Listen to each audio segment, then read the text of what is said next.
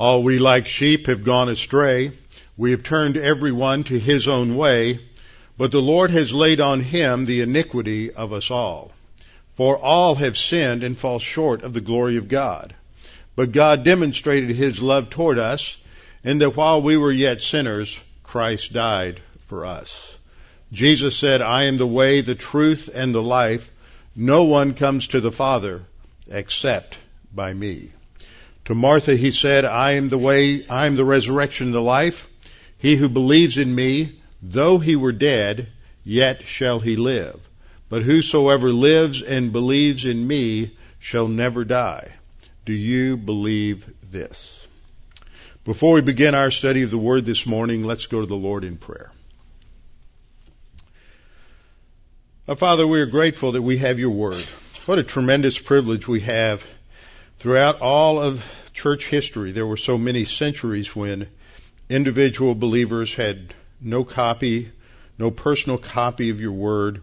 They did not even have your Word in their own language.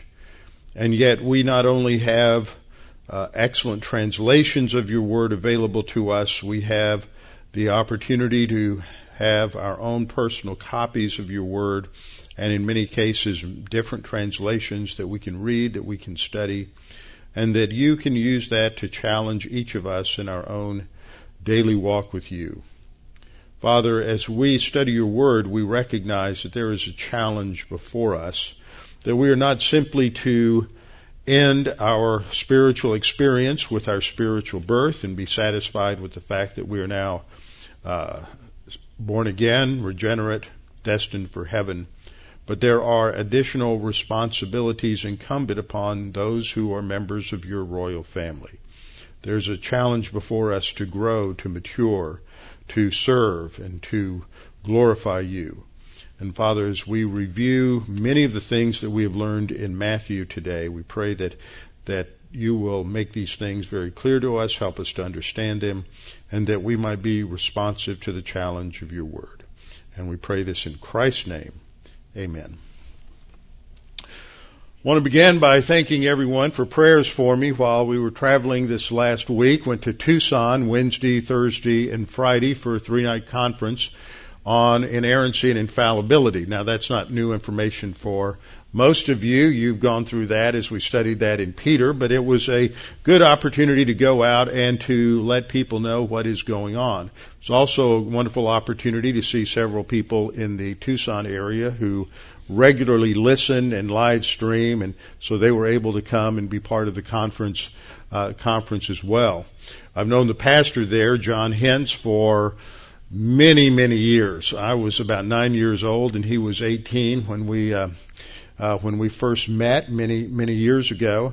You might want to keep him on your prayer list. He's going to have shoulder surgery on Monday morning, and so he's got to have a shoulder replacement. He was in a uh, horrible motorcycle accident about 10 years ago, and he's more and more of his body is t- turning bionic and metal. Um, and he almost, I mean, he came very close. In fact, the, the doctors told his wife to go prepare everything and to contact the morgue and the uh, uh, funeral home. And yet he was in a, uh, the Lord provided for him. He was in coma for about six weeks. So the Lord definitely has a plan for, for his life and his ministry. And so it was a tremendous, great time to be able to uh, spend with, uh, with them. I want you to not, I'm not going to give you a passage this morning to look, look at as we begin, but I want you to probably turn with me to several passages as we go along. I want to take the time that we have concluded this section of Matthew. Uh, last time we've looked through this, this, uh, section from Matthew 18 through Matthew 20 verse 28.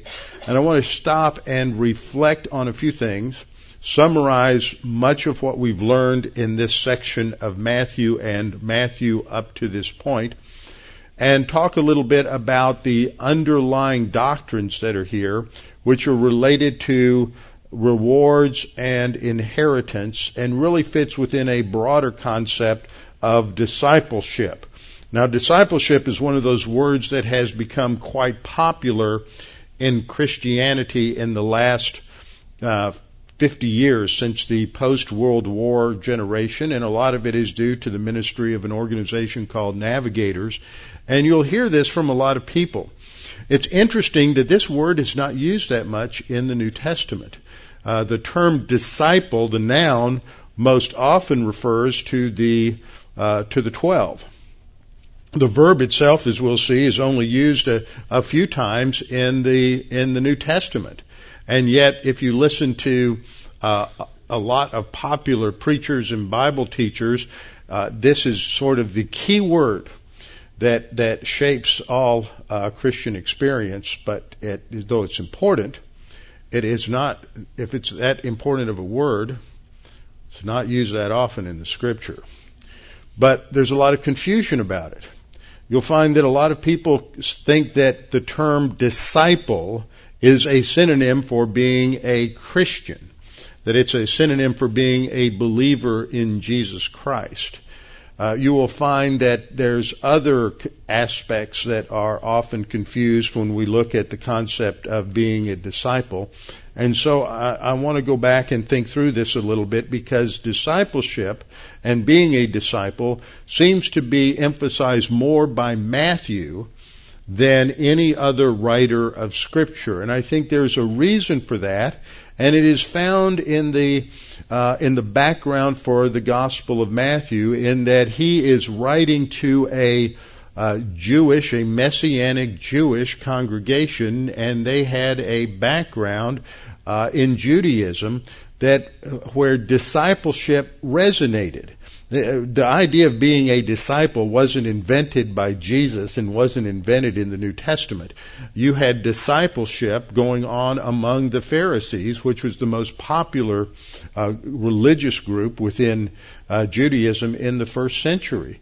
And so this was something that people were extremely familiar with, and if you grew up in a in a Jewish context, a Jewish background, then this was a word that had great significance and meaning for you because among the Pharisees there were various uh, uh, great teachers and they would accumulate to themselves various students who would uh, then learn Torah under them and learn the tradition of the elders and then they would pass that on in, into the next generation.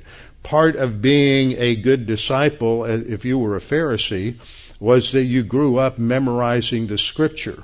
Not a verse or two or a chapter or two, but usually by the time they bar mitzvahed, they had memorized all of the Hebrew Old Testament, which is, uh, which is quite a feat. And it would just be, I would just like it if, if most Christians would just memorize, for example, the 65 verses in the Navigator's topical memory system. That would be a great improvement over what we have today. Used, a couple of generations ago, there was great emphasis on Bible memory. In fact, when I taught a Sunday school class, uh, Greg was in my Sunday school class when he was in the sixth grade. I basically taught them and reviewed them on memory verses all year long. I built the whole curriculum just on those memory verses so that when they came out of that, they would know two memory verses for each of the ten problem solving devices or spiritual skills so that they would, uh, could carry that with them and that would have some, some spiritual, uh, significance.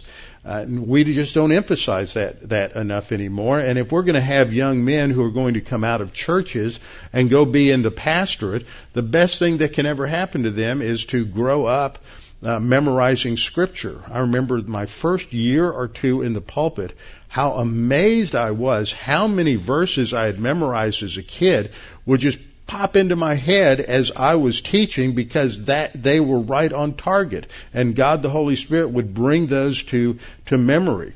And I talked to many of uh, younger pastors and pastors uh, that I have known for a long time who did not have that kind of a background and they don't have that much scripture memorized. And on the other hand, you have somebody like Jim Myers who probably has memorized most of the New Testament at one time or another. He's just a walking encyclopedia and that is so uh, impressive because whenever you're talking scripture, that's he's able to just retrieve that at any point, and that's not something that should just characterize a pastor. That should characterize every single believer. And that was true at the time of Jesus, that, that the Jews had memorized the scripture and they understood that. And so that then what prepared them for being a disciple within the context uh, of, of Pharisaism. So I think that one of the reasons that, that Matthew uses this term is because of this, this, the Jewish background of his audience. Now to begin, what I want to do is just talk a little bit about how this concept relates to being a believer, being saved. And I want to start with the Gospel of John. The Gospel of John is the, is the Gospel of the four that most people associate with evangelism. That if you're going to have anybody read a book of the Bible, start with the Gospel of John. John makes it very clear at the end of uh, uh, at the end of the gospel that these are written that you might believe that Jesus is the Christ, the Son of God. Makes it clear that his purpose for writing the gospel is so that people would believe that Jesus is the Messiah. That more than the other three Gospels, the other three, the three synoptics, his focus is on moving people from not being believers to being believers in Jesus as, as Messiah. It is the most evangelistic of the Gospels. And he uses the verb believe over 85 times so that that is uh, that is important. It is not used that much in the other in the other gospels. And this word, to believe, is the word that John uses to express the only condition for having eternal life. In Pauline terminology, this is the only uh, thing necessary in order to be justified by faith alone. And I'm always amazed that in our contemporary evangelical culture that when when people go through evangelistic training, that very often they use uh, other phrases that are not biblical. They talk about inviting Jesus into their heart. They talk about having a relationship with Jesus. And they never talk about the one word that is so clearly express, expressed in Scripture, and that is the word to believe. Judas had a relationship with Jesus.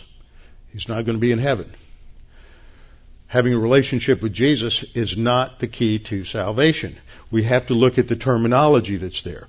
Now there are other synonyms for faith. For example, as I pointed out earlier in the communion service, John 1:12, as many as received him, to them gave he the uh, power to be called the sons of God. Receiving Jesus, accepting him as Savior, these are synonyms for believe. But believe is the most precise term, and it means to accept something as true as true for yourself that you are trusting in Jesus as your Savior. Not sort of a third person academic truth that Jesus, yes, I believe Jesus came to die on the cross for people's sins. But believing that Jesus died on the cross for your sins, personalizing that. But John uses another word that is more often found in the other gospels. It's another word that Jesus used, and it is not a word that is related to salvation itself. It is the word to follow. But to follow Jesus in the Gospel of John is not synonymous with believing in Jesus. The aspect of following was something that Jesus said to those who were already believers. If you want to turn in your Bibles with me, turn to John chapter 1. John chapter 1, we have the introduction to the uh, Gospel of John, but we're also introduced in that chapter not only to Jesus as the eternal Logos, the eternal uh, Word of God, but we are introduced to John the Baptist. And as we see John the Baptist, his ministry is already in full bloom, and he has around him various followers, various uh, various disciples. And look with me at, I'll skip ahead, look with me on um, uh, John uh, 1.35. We read again the next day, John stood with two of his disciples. And looking at Jesus, whom he had already baptized the day before, which uh, is the second day in a series of days here, uh, we read, looking, looking at Jesus as he walked. This was the second time Jesus came down to the Jordan. He said, Behold the Lamb of God. And the two disciples heard, heard him speak and they followed Jesus. Now, these two disciples, as we're going to uh, come to understand, are, are, are John and Andrew. John, who is the author of this particular gospel. And they are already believers in an Old Testament saint, sense. They are already Old Testament saints. That is why they become disciples of John. They have responded to his message to repent for the kingdom of heaven is at hand. And they are believers in God's promise of providing a future Messiah. And now, uh, that person, that Messiah has come into their presence and John has identified him and announced him. And so they stop being a disciple of John and they are going to become disciples of Jesus Christ. In, not in the technical sense of the twelve, they will become that as well. But first they become a general disciple. They're going to follow Jesus. So the term following Jesus is distinct from becoming a believer in Jesus. Okay, I want to make that clear because that is so confusing for many people. They they uh, they believe that anyone who is a believer is automatically a follower, but that does not fo- that does not follow. No pun intended.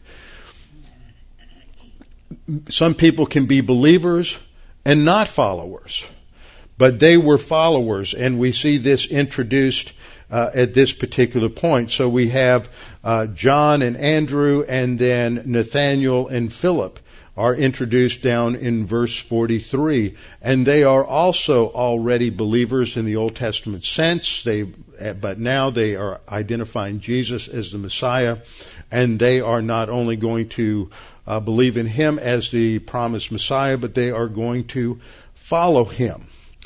So as we go through the Gospel of John, John uh, Jesus does not use the term in the more restricted sense. There's two senses of follow. One is just, well, the crowds followed him. They're just talking about people who are walking after somebody else wherever they're going.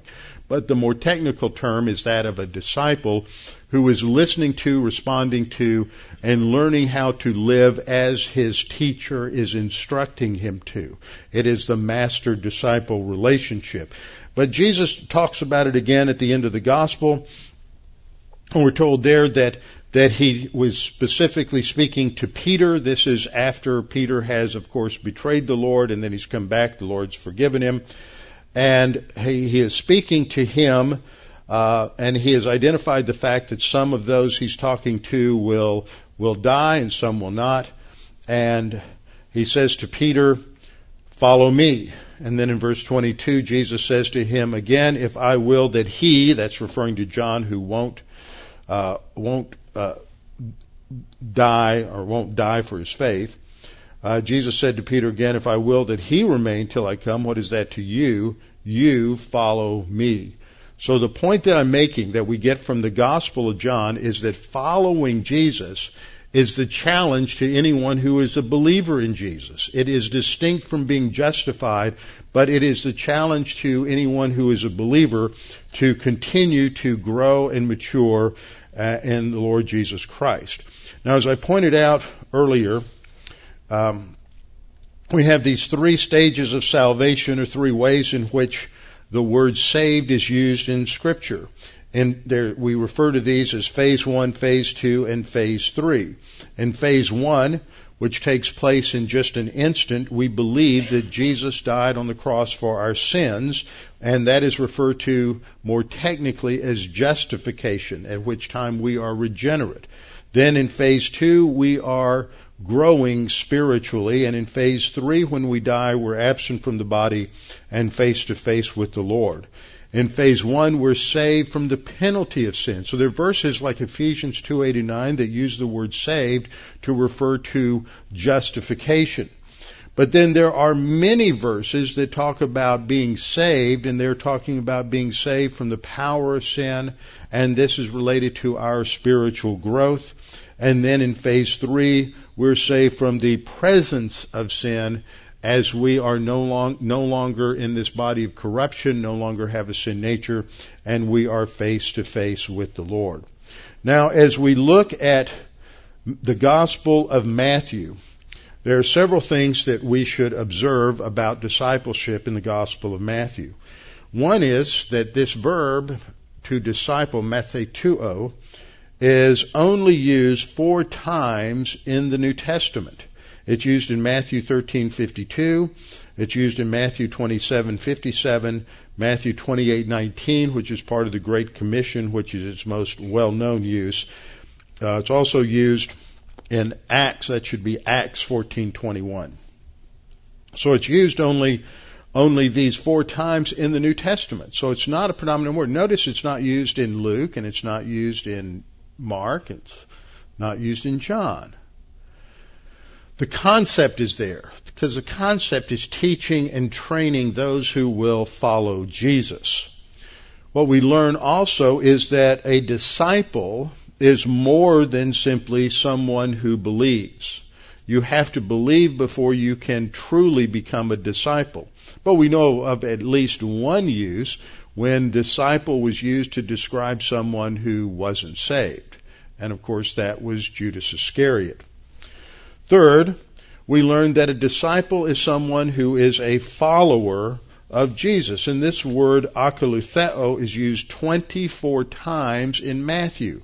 Now sometimes it's just used in a general sense of the, the crowds that are following after Jesus and are someone walking after somebody else.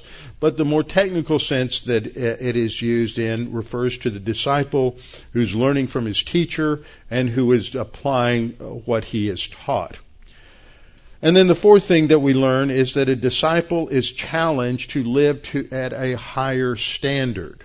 We are recognizing that we have been born again but just like any newborn baby, there has to be spiritual nourishment and spir- there has to be nourishment and growth in order to reach maturity, in order to really have a significant and meaningful life.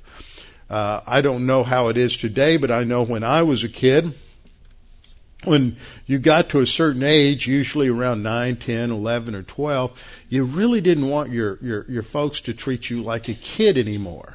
You wanted them to treat you like an adult.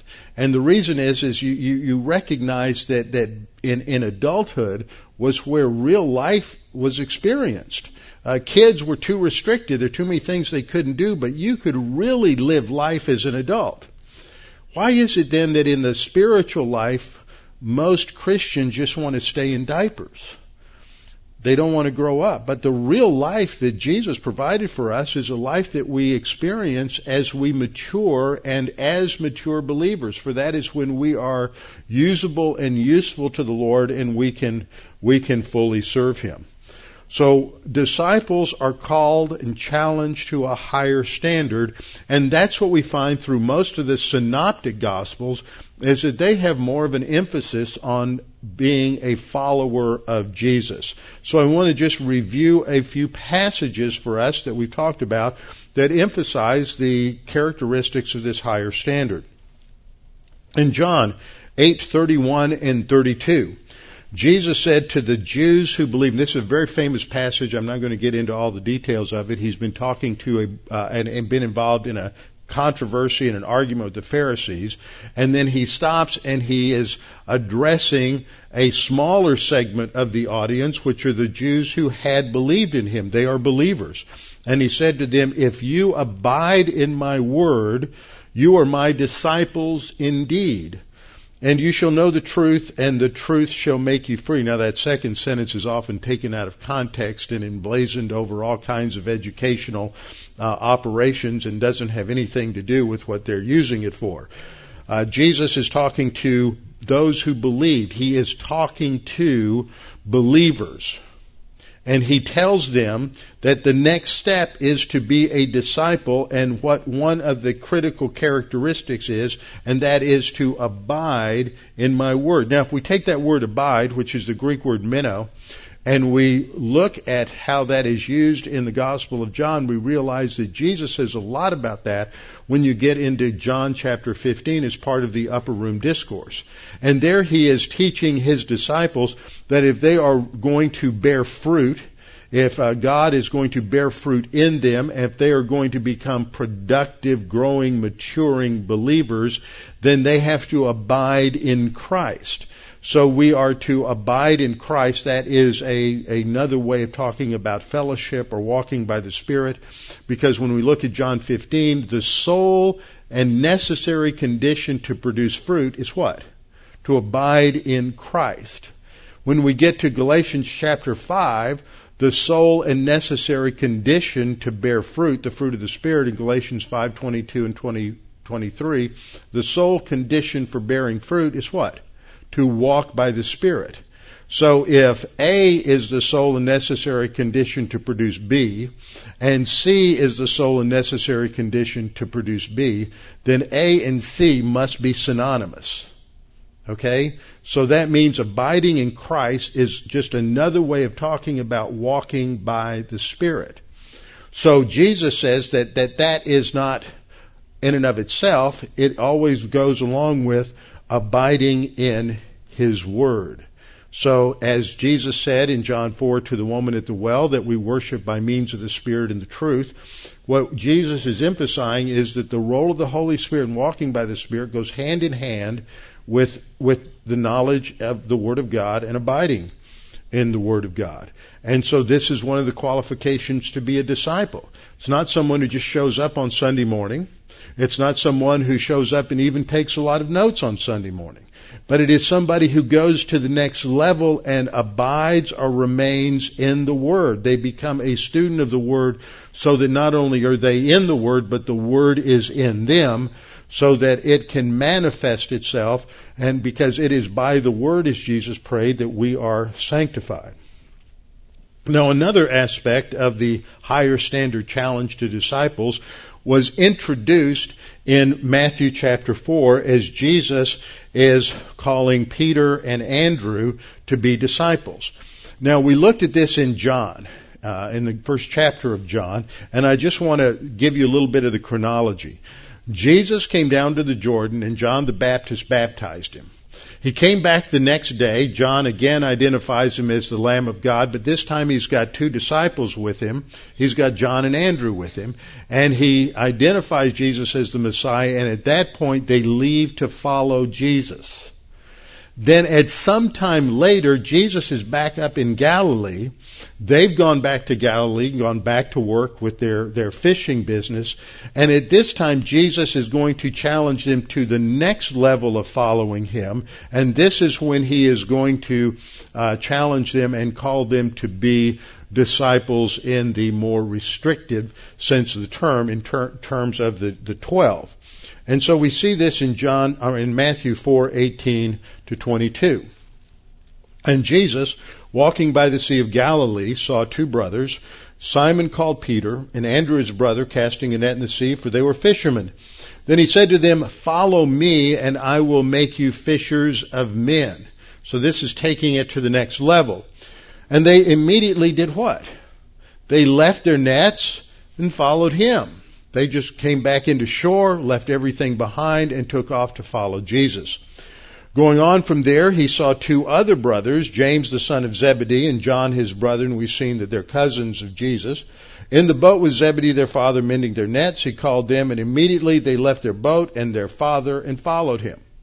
That is what happened at the beginning of Jesus' public ministry as he is beginning to gather the twelve around him who he will train to lead uh, to lead the church.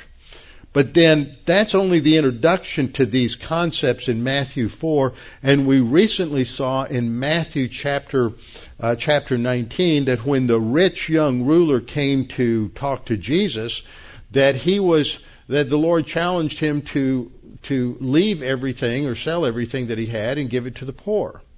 And he was really confused about that, and I pointed out that this wasn't talking about salvation or justification. The rich young ruler was already justified. He was really coming to find out how he could secure an inheritance and position in the kingdom, which was the theme throughout all this section in Matthew 18 and 19 that, that we studied. Matthew 18, remember, starts off the disciples are arguing with each other who's going to be the greatest in the kingdom. And Jesus said, You have to become like a little child. And the, re- the purpose of that illustration is a child had no status or position in uh, the culture at that time. And what Jesus is saying, if you're going to be a real disciple, is you're not going to put your focus on position and status in the kingdom. You're looking at your focus is on service, not status. And that same contrast is seen in that whole story with the rich young ruler, because the introduction to it is that Jesus talks about a child again. And the contrast is between the child who has no status and the rich young ruler who is in their culture viewed as someone who has everything. He's rich, he's young, he's a ruler, he's got power, money, and looks, and and he is also uh, very focused on studying the Word. So he seems to be already a believer, but he is still focused on himself and what he's going to be in the kingdom, just like the disciples. Now, after that little interchange, Peter says, "Okay, you told him to sell everything." and to follow you. We, we already did that. Now, the difference is the rich young ruler was told, sell everything, give it to the poor. But Peter and the other disciples just left everything. They didn't sell it and give it to the poor. So that, that's another point that, that indicate Jesus wasn't talking about the fact that you have to sell everything and, and give it away in order to be spiritual or be saved. This was just the problem that the rich young ruler had. His focus on status was his focus on his money and his power. But Peter said, Look, Lord, we've left all and followed you. When did that happen? Matthew 4. So Jesus said, Assuredly I say to you that in the regeneration, that is a synonym for when the kingdom comes, when the Son of Man sits on the throne of his glory, you who have followed me will also sit on twelve thrones, judging the twelve tribes of Israel. So he's saying there's more to the future than simply getting into heaven. There's going to be rewards for those who follow me and, and are willing to leave everything in order to be a disciple. And for those, he is saying, there will be these 12 thrones for your position in the kingdom. And then he goes on to say, not only for you 12, but everyone who has left houses or brothers or sisters or father or mother or wife or children or lands for my name's sake shall receive a hundredfold and inherit eternal life. So what he is talking about here is not justification and getting into heaven for eternity. He's talking about the quality of that life that one can experience in heaven is related to the degree to which one is a disciple in this life. This is the doctrine of understanding rewards and inheritance, which is what I'll focus more on next time. This, I'm just setting the stage for this because what we see here is Jesus is really recognizing and showing that not that, that this idea that all believers have all the same thing when they get to heaven isn't true. That is a very popular idea. Every believer gets to heaven, and no matter what they did in this life, no matter how obedient or disobedient, everybody gets the same thing and starts with the same thing in heaven, and that is not what Jesus is saying. He is saying there are going to be differences in heaven between believers, that it's related to their degree of obedience and spiritual growth and service that occurred in this life. That's Matthew 19:29. Everyone who has left houses and everything shall receive a hundredfold and eternal life, but many who are first will be last and the last first. He's talking about in heaven. He's not talking about this life. Now there, there, are other things that are set up by Jesus. Matthew 16:24. Then Jesus said to his disciples, "If anyone desires to come after me, that's a synonym for following me, let him deny himself and take up his cross and follow me. Now, in the context that develops later on in Matthew 18 and 19, the disciples were not denying themselves. They, they're arguing about who's going to be the greatest in the kingdom, but Jesus is saying you have to take up your cross and follow him. And what we understood when we studied that was in the Roman Empire, the worst, most horrible form of punishment was crucifixion, and it was reserved for those who were rebels against the authority of Rome.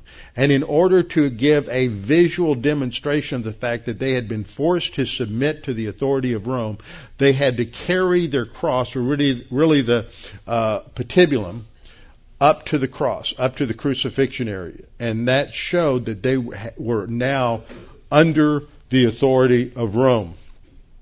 So taking up your cross is simply an idiom for being willing to submit to the authority of God in your life and following Jesus. Notice what the Lord says in a parallel passage in Luke 9. He says, If anyone desires to come after me, let him deny himself, take up his cross daily, and follow me. And then he adds, For whoever desires to save his life will lose it. Are you willing as a believer to leave everything, to lose whatever you think you need to have in life, and to follow Jesus? That's the that's what is required of a disciple. That doesn't mean you're you're you're going going to lose everything. You may. I had a man sit next to me one time in a class at Dallas Seminary. He was about 30 years older than I, and he had been a missionary in in India. He was soft spoken. He was uh, interesting he turned out to be the father of a girl I had met uh, at Dallas. I was a student at Dallas Bible College. I found out from my roommates who were also at Dallas Bible College that this man had been a missionary for 30 years in India and he lived in a room that was probably not as large as our bathrooms in this church.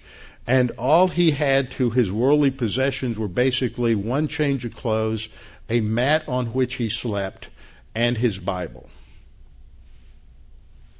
But he had led thousands and thousands of Indians to the Lord and taught the Word.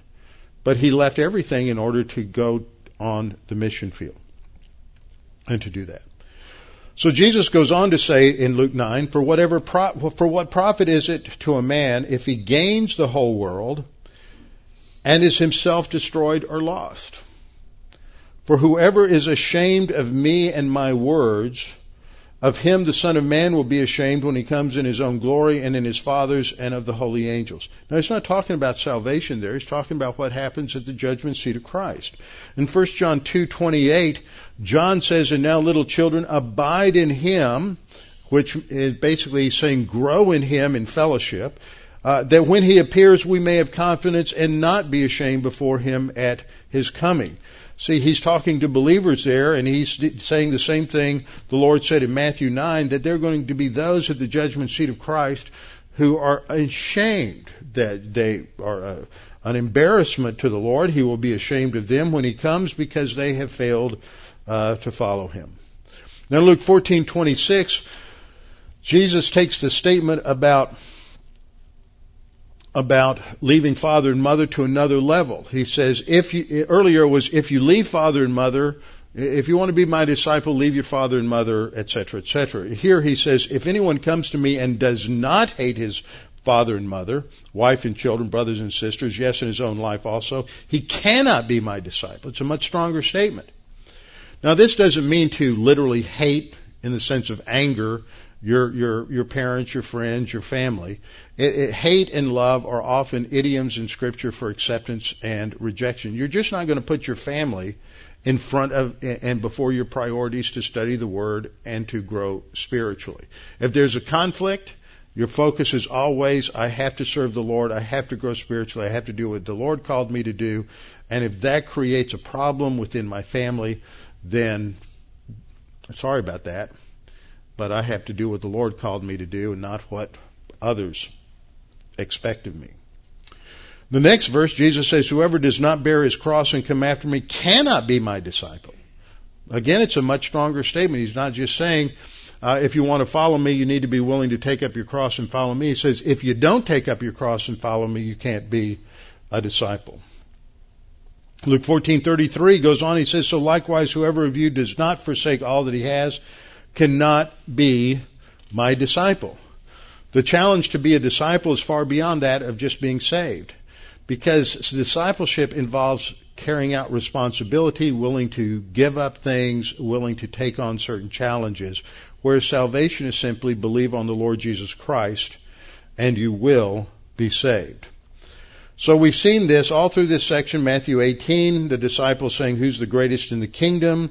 And then we see they continued it and James and John got their, their mama to come up and, and ask Jesus if one of them can sit on his left hand and on the right hand. And Jesus' response was to them and to all the disciples, you will indeed drink my cup and be baptized with the baptize, baptism that I am baptized with, but to sit on my right hand and on my left is not mine to give.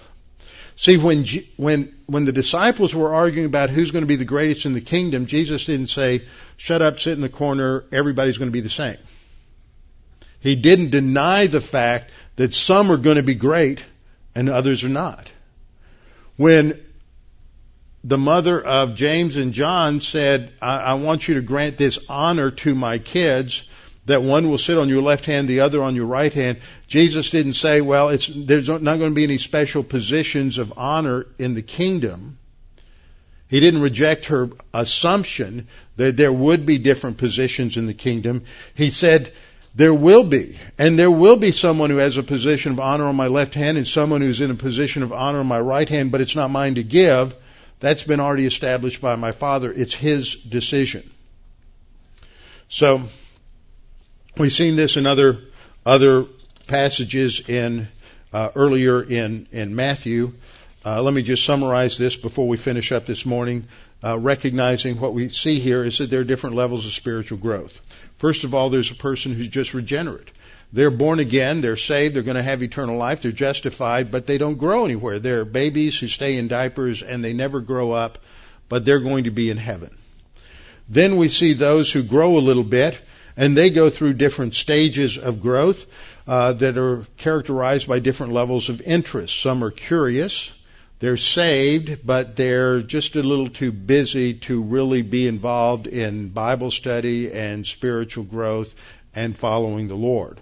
Others are more interested, but they too are distracted. They'll show up on Sunday, but getting them to do anything else during the week is, I'm just too busy. I've got to go to school. I've got to uh, serve my country. I've got whatever it is. Not that those things are wrong, but they get in the way of the spiritual life. And we all know that there are times in our jobs, in our careers, whatever they are, that we have excessive demands and that crowds out some things. But this is talking about generally in somebody's general uh, orientation to life. Then there are others who are more convinced of the significance of Scripture and they're growing. And they may grow by fits and starts, and one year is better than the next year, but they're gradually moving forward. So we see that there are different stages of commitment, different levels of, of spirituality. Some are willing to uh, follow the Lord a little more or a little less. Others just get distracted. For example, one scribe came to Jesus in Matthew 18:19 and said, "Lord, I'm going to follow you wherever you go." Lord says it's going to be tough because I don't live in a house. Wait a minute. It's uncomfortable? Maybe not this week. Then another disciple, Matthew 18:21, uh, was going to follow the Lord and said, well, "Wait, wait a minute! I got to go bury my dad." They come, people come up with excuses, so there's different levels of involvement.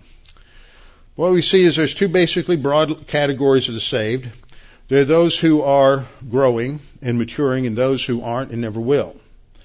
But among those that are growing, there are different categories. There are those who have minimal growth.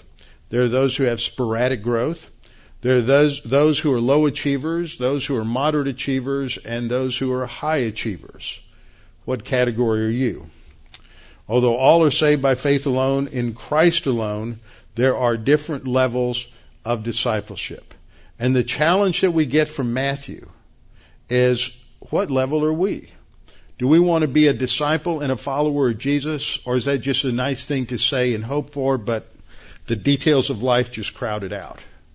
Or are we willing to take up the challenge and really go forward? Because at the end of the day, and at the end of our life, the only thing that we take from here into heaven, we don't take academic degrees, we don't take promotions, we don't take money, we don't take any earthly achievements with us. The only thing that transfers from here to eternity is our spiritual maturity, our capacity for life, our capacity for fellowship with God. And it's on that basis that we're evaluated at the judgment seat of Christ. And we'll come back and talk about that next Sunday morning with our heads bowed and our eyes closed. Father, we thank you for this opportunity to study these things in your word and to be reminded of your wonderful grace that you have given us uh, everything for salvation. You've given us everything that we need for a remarkable spiritual life. Salvation is based on what Christ did, and He paid the penalty for sin so that we could have eternal life. When we believe in Him, we have, we'll spend eternity in heaven. Our destiny is not in doubt. We'll never lose that. It will always be ours. But there's a challenge also to grow and mature.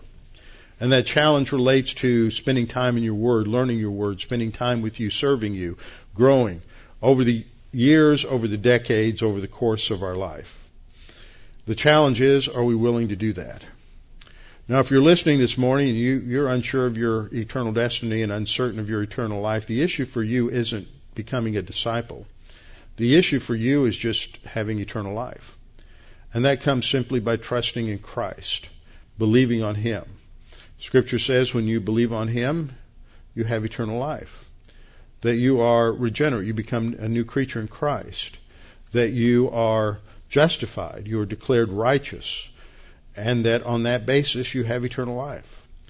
But after we're saved, we have to focus on then what? What comes next? If we choose not to grow, that doesn't mean we lose our salvation. It just means we lose out on many of the blessings that God would otherwise give us, both here and in eternity. Father, we pray that you challenge each one here with the, the message of this, this message, the, the focal point of this message, and the challenge to grow and mature as believers. And we pray this in Christ's name. Amen.